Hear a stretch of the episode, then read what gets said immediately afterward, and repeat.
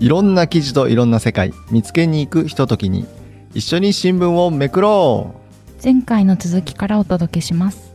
次はですね、えー今度は9月26日長官総合4面国会根掘り葉掘りというコーナーでしてまあ政治の話題ってねなんかもういろいろああでもないこうでもないやってるっていうのも多いし重要な議題でやってるってのも多いんですけどこの国会根掘り葉掘りというコーナーですね。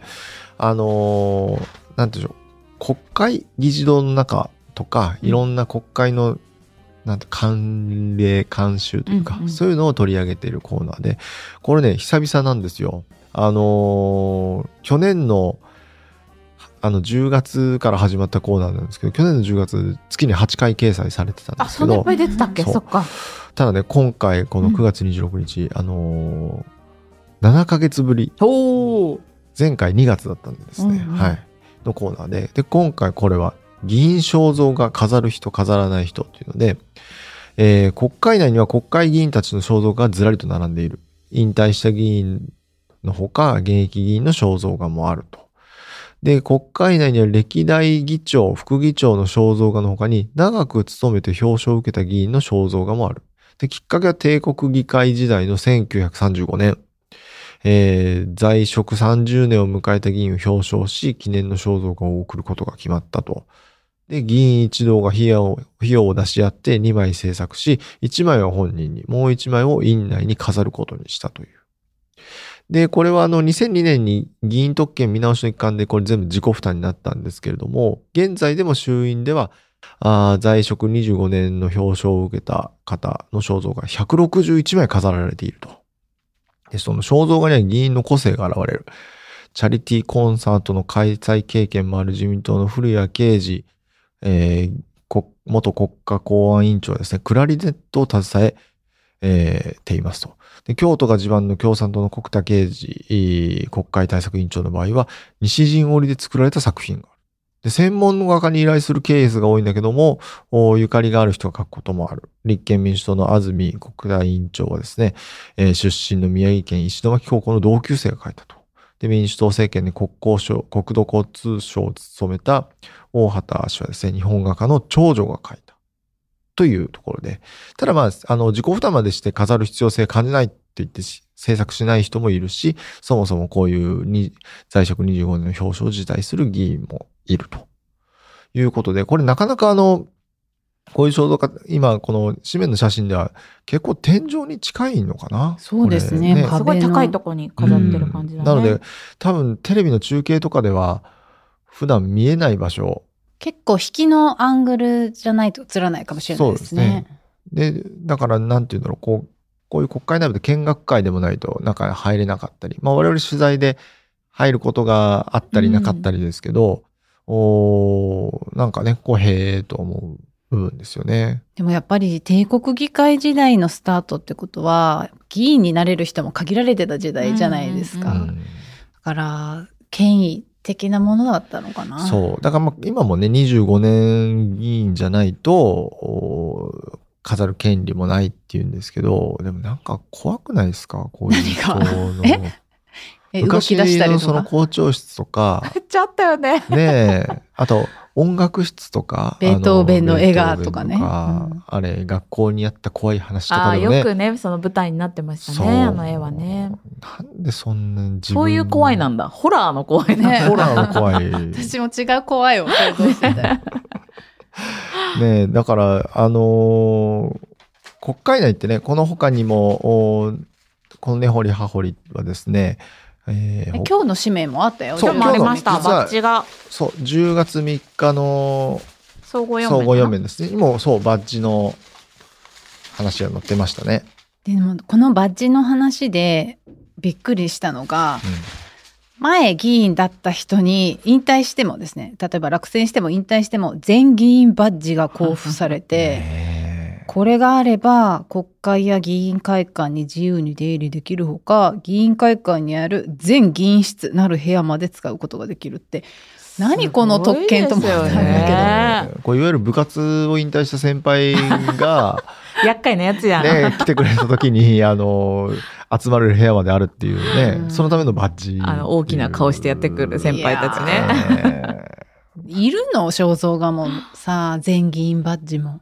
全議員室もね。うんいらないよね、と思っちゃうよね。まあだから慣習慣例で続いてることが、まあ、うんちくというかこういうものを紹介しながら本当に必要なのかなっていう、あ、そう、こうまいね。うん。問題提起にもなってる、そうですね。このね、部分も掘り葉掘りがね。なんか実は知らないことがいっぱいね、ね。国会にもあるんだなっていうのが、バッジの存在自体は知ってましたけど、うん。なんかこの再交付にはお金かかるとか、今、うん。周さんのバッジの大きさ違うっていうのも、へーではありましたけど、うん。でも、え、これでいいのっていうのはやっぱこのね、全議員バッジのところとか、あとその権威の象徴であるっていうところを、こう、過度にうん。持ってないかっていう、このバッジを、あの、置く覚悟でとかっていうふうなことを言っちゃうとか、で、海外ではあんまりこのバッジって使われてなくて、顔認証でね、ね。うんされてるらしいですし、なんかそこまでバッジって大事なのみたいな。ね。なんか議員のバッジといえば、最近さ、ほら、県議会かどっか、石川だったかな？福井じゃなかったですかあ福井だね。ったっけ？これ記事になってたかな。あのーこのバッジ、あの、これ国会だけじゃなくて、いろんな地方のね、議会にも、あのーこういうバッジってありますよね。そう、その福井県議会、福井県が県議会議員に対応して引退する時とかには返却してもらうっていう14金製の議員バッジがあるらしいんですけど、あうんうん。それを返却してもらったら、一部が金メッキのレプリカだったそうで、あの、金がね、こう、今価格が上がってるじゃないですか、あねゴールドの。そう。あ、売ってるか わかんないんだけど、そこははっきりしないんだけど、その価格高騰とかもしたんで、県がバッジの状況を調べたら、保管してる69個のうち11個がレプリカだった。そうですね。それでもすり替えられてるってことですよね。これあの、かね、福井が、福井県議会でそういうのが分かって、で、石川でもあったよっていうのはこの朝日新聞、デジタル版にね、載ってるんですけど、うんこれ、あのーレプリカを予備とし、石川の場合は、レプリカを予備として議員自身が事務局を通じて購入できる形で、価格は5100円。本物と9倍の差があるという石川では。破格の値段で買えるってこと？そう。だからそれを実際返却するときにうん、入れ替えて返却するっていう、まあ、いわゆるこすい、まあでも濃いかどうかわからないけど、要は見た目じゃさ、わかんないかもしれないから、あの、レプリカを何かの時に購入した時にどっちか分からずに返しちゃったっていうのもあるとは思うんだけど、うんそもそも14金で作る必要あるんだろうかっていう。ね権威ですよ、権威。え。権威ね。うん権威を感じちゃうよねだ。からこれね、福井でも石川でもってなると、全国の県議会、都道府県議会調べたらどうなんだろうっていうのをね、ちょっと興味が湧くというか、ねありえますね。ねえ。だからこういう、あの、だから僕も最初はね、単なるうんちくというか、のコーナーかなと思ったけど、ほんまに必要なのかって、本当にさっきも言ったように、ちょっとこう問題提起のコーナーでもあるのかな。うんで、さっきバッジデーはね、その、通行証じゃないけど、そういう意味合いもあるの、あるっていう部分のもあったんだけど、これ、過去の、こう、あの、回ではですね、この、警備をする A 氏さんの話もあって、A 氏さんはですね、議員の顔全員覚えていますとへいえ。うのもあってだったらなおさらいらなくねっていうね。ねで首相も止められたって、今回、今日の10月3日の記事には書いてありねね。書いてあるから、まあ、そういうこと顔認証とか、我々も会社に入るときに IC カードでうんピッとね、入館証をかざして入館。証をやらなきゃいけないんですけど、もうそれでいいじゃん。ねなんか別にバッジつけるために議員になってるわけじゃないじゃないですか。うんあの、志は違うところにあるはずなのに、やっぱりその象徴っていう風になると、みんななんかこう、それにすがりたくなるっていうか、まあ、肖像とかも、わあ、あんだけ長く勤めた先輩があんな風に飾ってあるってなると、いつか自分もとか思っちゃうんですかね。うんねえ、どうだろう。でも、まあ一つの目標になるのかもしれないですよね。その先輩、身近な先輩がすごく、あの、本当に偉大で、あそこに飾られてる僕もああなりたいなっていうのは多分自然な、なんだろう、意識というか、うん。なんだけど、それが続いてるっていうのはどうなんだろうねっていう、なんか、二つの側面があるというか、え、自然な意識が？それ憧れというか、憧れるのはいいじゃないですか。もう一個は。何だっけ？でもそれが、自分でお金出してまでやることなのかなっていう疑問。その二つ。ちょっと伝わりづらかったですね。でもバッジってさ、ほら、け検察官もやってて、収葬劣実のバッジとか言ってさ、弁護士もねそう、弁護士もひまわりバッジとかって、あちこちにバッジはありますな、言われてみればね。ね朝日新聞のバッジもありますよ。気象あるよね皆さん持。ってます？なんか入社した時に配られなかった？つけたことはないけど。退社するとき返さないといけないらしいですよ。どこあるかな？いや、私も絶対ないんですよね。でも、どこでつける？いや、ば。つける場面なかったから、ね。多分どっかで捨てましたよ、私。だからそもそも、うね、朝日新聞でそのバッジをつけてる人って見たことはある？ないですね。記憶にないけど、でも、昔は何かあったのかな、うん。公式な行事とかで。あったんかな？例えば入社式の時につけてくるとか、あったのかしら？わからないです。なんかその用途も聞かないまま、もらったただただ。配られて。ねえ、記者になったら、その、外で取材するとき腕章をつけるし、そうですね。ここで見る人っていないよな。うん。うん。でも、もしかしたら民間企業とかにも自社のなんかバッジって。あ、いますよね。でもスーツ着てて、最近だと SDGs の、そうだね。あの、るね17のカラーのやつけてる人すごい多いですけど、でもなんかどこの会社かなみたいなバッジつけてる人多いですよね。うん。ななんんかスーツだとね、そのバッジをつける用のこの穴がありますね。穴というホールが。そうそう、ボタンホールみたいなのがあったりするし、まあ、バッジ文化っていうのは、これ日本だけなのかな？海外でもあるのかな？わかんない。でも、もともとなんか勲章とかもさ、なんかすごいぶら下げてたりするじゃないですか。はいジャラジャラな人よね。るそれこそなんか帝国議会の人とかなんかバーってつけてるイメージだよね。肖像が勝手なイメージだけど、こうサーベル携えるなどして。うんうん軍もでもそうですよね。そうだよねつけてますよね、うんバッジ。ばあ軍のさ、うんその司令官とかのバッジの数すごいからすね。ごいすごい。確かに。何の話？ねじゃあ、朝日新聞ポッドキャストもバッジを作って、あの、パーソナリティをみんなここにね、つけるっていう。誰もつけないよね。つけないと思う。まず神田さんがつけないかな。うんつけないし、別につけたくもないし、なんか、その女性の服ってそもそもバッジつける場所ないしね。穴開けしたくないからな。確かに昔はみんなスーツを着て、ジャケットを着てっていうのは多かったと思うんですけど、今はもうジャケットも着ないし、着ないことが増えたし、その、ね、服もいろんな自由な形態のところが増えたから、そもそもだからそういうバッジ文化っていうのが廃れつつあるのは間違いないのかもうんしれないね。なんか。リモートワークも増えてるし、バッジを披露する場がね、そもそも、うんバッジってなんなんやみたいな。本当ね。あのーや、帽子にね、バッジをいっぱいつけるとか、そういうのもああ、るおしゃれのバッジっていうか、なんかありすますよね。あの、うん昔のアメリカピンみたいなやつですよね。とかアメピンねみ。たいそう。ってなると、まあ、またちょっと話は変わってくるな。な。変わってくこれ違る。気づいた、話ですねあ気づいた。はい。あの、なので、国会根掘り葉掘り。国会取材うん。の時はね、あの、国会記者証っていうのが実はいるんですよね。うんはい。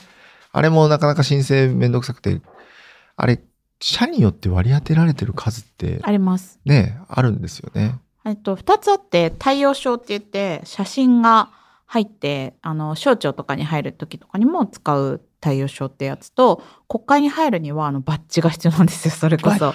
そう。で、そのバッジも各社に割れ割り当てられていて、で、政治部の皆さんとか、まあ日常的に使うんで、一人一個持ってらっしゃると思うんですけど、社会部とかには、まあ応援で行ったりとか、なんかあった時に行くっていう感じなんで、あの、部全体でバッジを運用してるんですよ。うんもう何個かしかなくって、何番は今誰に貸してます、みたいな感じで、番号を元に、あの、誰が今使ってるかっていうのが分かるように名簿を作って管理してます。でそのバッジがないと国会内を取材できない。それもバッジでしたね。ねこれもそうだって僕も今思い、国会記者証プラスうんバッジをつけてないと議事の中に入れなかったな。あの、議員会館とかは、そう、入れる。ね、国会記者証でその、あれももう今、IC 風だったっけ？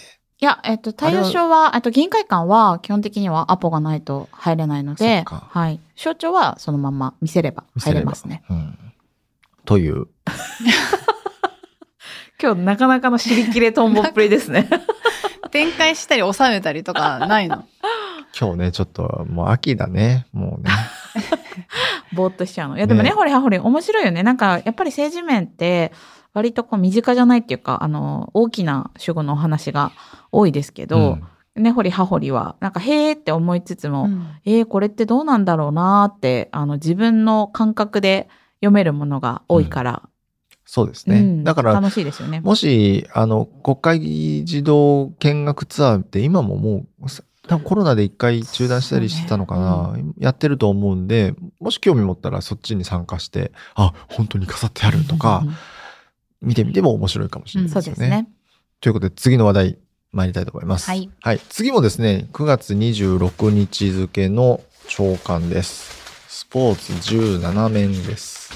これあの、アジア大会、中国の広州ので今開かれ、今というか、あー10月3日現在で開かれているアジア大会のですね、えー記事なんですけども、アジア大会にはですね、こう前回公開競技だった e スポーツが今大会正式種目となったというところで、今回記事が書かれています。で、今回は、あのー5人1組で陣地を取り合うリーグオブレジェンドというゲームの日本代表として戦う高井大さんがですね、この取材に応じてくれていて、で e スポーツやっぱり日本では地位が低く、本当にスポーツなのか、子供の遊びの延長だろうと言われることがある。そういった状況を払拭するために熱い試合を見せたいというんでですね、この高井さんも高校30歳なんですけど、高校2年生の時からあ続けていて、大学院まで進むんですけど、就職活動はせず、プロ入りをすると。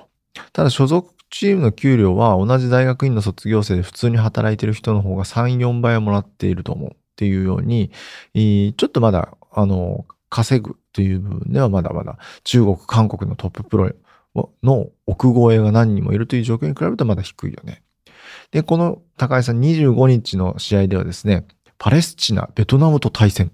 なんかもう国単位で言うとなんかすごいですよね。うんで、1勝1敗で予選リーグ敗退が決まったと。で、決勝トーナメントに進めば、今大会のために建てられた総席数4500のメイン会場でプレーできる可能性があった。で、日本の e スポーツ連合によると、世界の競技人口は1億人を優に超える。で、国際オリンピック委員会も注目していて、9月にはその IOC が e スポーツ委員会を新設。e スポーツ界では五輪の正式種目入りの期待も含む膨らんでいると。えー高井さんはこれまで職業を聞かれたとき、IT 関係でずっとパソコンの前に座ってますと答えてきた。いつか日本でも堂々とプロゲーマーとなりたいと思っているということで、こうゲームってね、前回はあのゲーム配信とかそういうのがあ広がってるという記事を取り上げられなかったんですけど、あの、そのゲームを実況しながら、あゲームをしながら実況する配信とか、ゲームの難しいところをクリアする動画とかですね、そういう自分がただ遊ぶだけじゃなくて、そのゲームをやってる人を見る楽しさっていうのが、やっぱり最近 YouTube の普及によって、すごく広がってきたなと。で、それが、あの、なんて言うんでしょう、こう、日本でもですね、高校生が部活として e スポーツをして、大会も大きなもの開かれているし、それなりに認知されてはいるんだけれども、やっぱこの前ね、この、ポッドキャストの別の番組を取り上げたようなゲーム条例のように、まだやっぱりこの長時間ゲームをするっていうことに抵抗のある人もね、見方をする人もやっぱいるのも事実としてやっぱあると。なのこう、ゲームではなく e スポーツとしているのも、なんかそういう良くないイメージというか、こう、すごくプラスなんだよと、イメージを払拭したいんじゃないかなと。で、真剣に練習して取り組んでることってね、むしろ悪いことじゃなくて、むしろ仲間と一緒にこう、一つに取り組んでるっていう、我々仕事しててもね、なかなか一丸となって取り組んで達成感っていうのは、なかなかこう得られる機会って限られるだけに、そういう意味ではすごくね、あの、もうちょっと見見直してもいいかなというの、一つの試みというか、なんというか、この e スポーツ、アジア大会でね。ここでこのアジア大会って、うん、あの、囲碁とかですね、なんか、隣はダンスだからね、ねこの記事ダン。スともあるし、ブレイキン。ブレイキンはね、あの、パリ五輪では正式種目として、あの、あるんですけど、なんかいろんな記事、あの、種目があってですね、もう僕も追っかけきれません。なんか、なんかローイングとかね、はい武術とか。ローイングは確かね、カヌーに近いやつですよへね。ー確かも詳しくないから、あれですけど。はい。ということで、ゲームってお二人されますか？します。しますか？何なんでその驚くの？いや聞いとき意ながら外でしょ？意外 YouTube も見ない安田さんがそうなんですよ。あ ゲームはするって言うほどしないけど、はいい、やするのはするんですけどマリオカートとかマリオブまあ昭和に流行ったやつを 未だにやってるっていうことですよ。桃鉄とか桃鉄とかやってますよ家でですか？家で一人で？一人でとか、まあ、家族でとかやりますよ。な、なになんで沈黙なの？なんなのよ、そのしらっとした対応。こう出てきたゲームがね、確かに昔からこう親しまれてるゲームなんで、うんそう、だからね、その e スポーツで、なんかいろいろジャンルがあるんですよね、e スポーツの中にうんありも。ますよなんか格闘そう、シューティングゲームとか、なんかその、まあ、パズルゲームとか、うん。いろいろあるらしい、スポーツのものとかもあるらしいんですけど、まあ、そういうものはやったことないんですけど、ただね、本当マリオカートとかスーパーマリオブラザーズとかをやっててね、もうどうしてもクリアできない裏ゴールとかがあるわけですよ。うん昔はほら攻略本があったけどですね。でもそういうのなくて今はさそのさっきのこのゲーム中継じゃないですけど、はい。めちゃくちゃ上手い人たちの動画がいっぱいあるわけですよ。そういう時にそういうの見ます？そういう時にね YouTube、あそれは見るんだあそう見る見るるあこのジャンプ1回でここまで飛ぶんだとか この技使わないとあそこの上のボタン押せないんだなとかへえ。見てる。攻略っていうのだとすごい人のプレイを見るために見るみたいな。するとすごいよねやっぱ技術がさ。ね、もう基本それで満足してしまう部分もあるのも事実なんですけど、うん。でもなんかやっぱこう、昔はね、友達の家に行ってとか友達が家に来てみんなでゲームして、うん。で友達がやってるの見て楽しむっていうのが、今はもう知らない人のゲームなんだけども、やっぱ同じ感覚になるというか、うん追体験できる追体験できる。そういう楽しみもありますよね。なんかさこの e スポーツの会場の、まあ、ちょっと写真とか、それあの実際にあった画像っていうかあれを見ると本当にさこのアリーナみたいなところですごいですよね。ライティングもかっこよくて、なんだろう格闘技の試合みたいな感じのこうお BGM もすっごい大きいの流れてでっかいモニターついて e スポーツの大会って本当なんか迫力がすごいですよね。観客もすごいそのノリノリになっねて、大画面でもう椅子もね、ゲーミングチェア、もう専門の、専用、専門じゃ専用の椅子でね、なんか羨ましいな、今の。今ゲーミングチェアの CM もめっちゃやってますよねねねなんか勉強にも使えるみたといなかね、そう。だから、そこも、あれに座ってゲームやり始めたら、うんああ、もうぼ僕、僕ゲーム好きなんで、ああ、もう仕事したくなくなるから、あれだけは買ってはダメだっていう自制心ね。なんとか買わないように買わないように、その、ああ、もうちょっと、ちょっとやりすぎて、ちょっと疲れたな、腰が痛いなぐらいにしておかないと、もう快適になっちゃったら快適になっちゃうと、もう延々無と限に。無限に続けてしまうんじゃないかなと。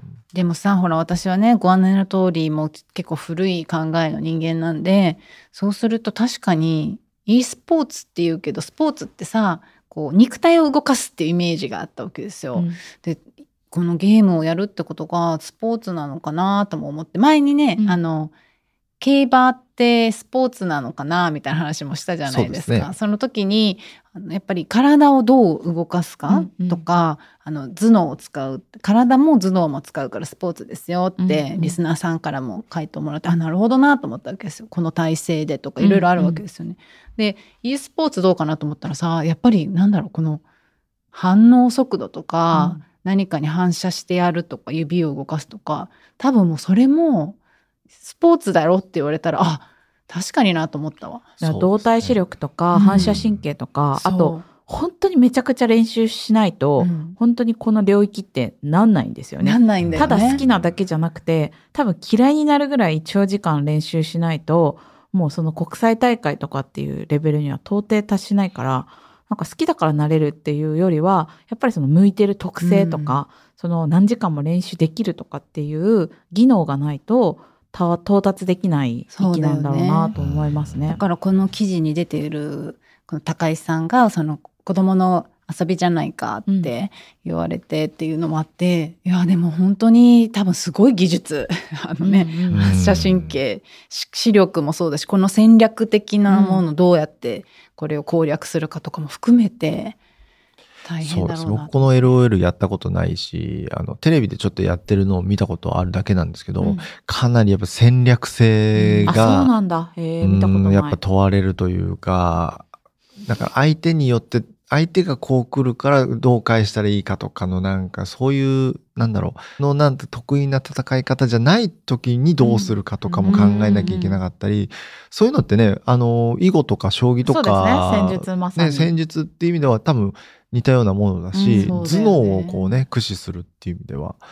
で、その他にもある、そのストリートファイターとかでも、うんうんやっぱり相手の使うキャラクターの得意な技をこう封じるというか防御しながら自分のキャラでどう進めていくかっていうのは多分結構無限にこそうですう、ね。ね、けあの対策攻撃と防御っていうのは考えなきゃいけないしなかなかだからテトリスとかねぷよぷよでもうん対戦になるとまたこれいや、すごいよね。見ててもさ、すごい勢いであの形をどんどん変えてってさあ、、そうなんです。これを見ないからわかんなボ。ンってなった時の、うんこの連鎖をしていくのとかもすごいんだよね。なんでここに積んでるんだろうと思ったら、ああ、これかなんて先まで読んでこの積んでいくところも考えてるみたいな。その子供の依存のところと難しいなっていうのはその自分でここの時間までやるとか、ルールを決めたりとかあの自分の中でこの折り合いをつけるっていうところが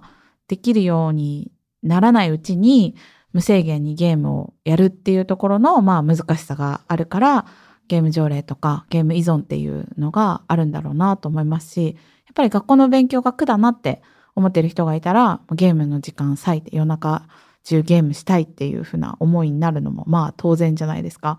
だからそこをこうどうコントロールするかっていうのはすごく難しい一面も抱えてるからこそなんかこう e スポーツっていうのが日本でまだなかなかこう評価されにくい部分があるのかなっていう気はしますよね。ね、あのーなんか、まあ、e スポーツの前にゲームで有名な人って、昔はね、高橋名人とか、そうだね。ああ聞いたこと。連射で有名な。でも高橋名人もね、いつもあの、キャラバンって言っていろんなところでイベントしてる時には、ゲームは1日1時間までってこう、あそうなんですか。へーで、やっぱり言わないとなかなかその、親御さんがね、こう好意的に受け取ってもらえないっていうのも多分あったんじゃないのかなと思って。なるほど。僕も昔は1日1時間まで。うん30分だったかな、最初は。僕も3歳の時からゲーム。すごいね英才教育受けてたんじゃん。3歳コントローラーいじれんの？3歳って。あ、でき、全然できますよ。へーだからその頃からもう、人生と、を共に歩んできた。えー、沢健さん、麻雀もやってさ、ゲームをやって漫画も読んで忙しいね。忙しいんですよ。ニュースを読んでる暇がないんですよ。本当に本当だよ。っていうね。はい。ねでもなんかこういう才能のある人がこう認められる社会にはなってほしいなと思いますけどうん一方でそこの依存っていうところをどうするかっていう問題もすごい難しい。ねえ、うんだから最近はやっぱオンラインゲームってすごくやっぱ依存しやすいなと自分でも感じるんですよね。やる？オンラインゲーム。オンラインゲームやりますね。何何をやるんですか？何をやる？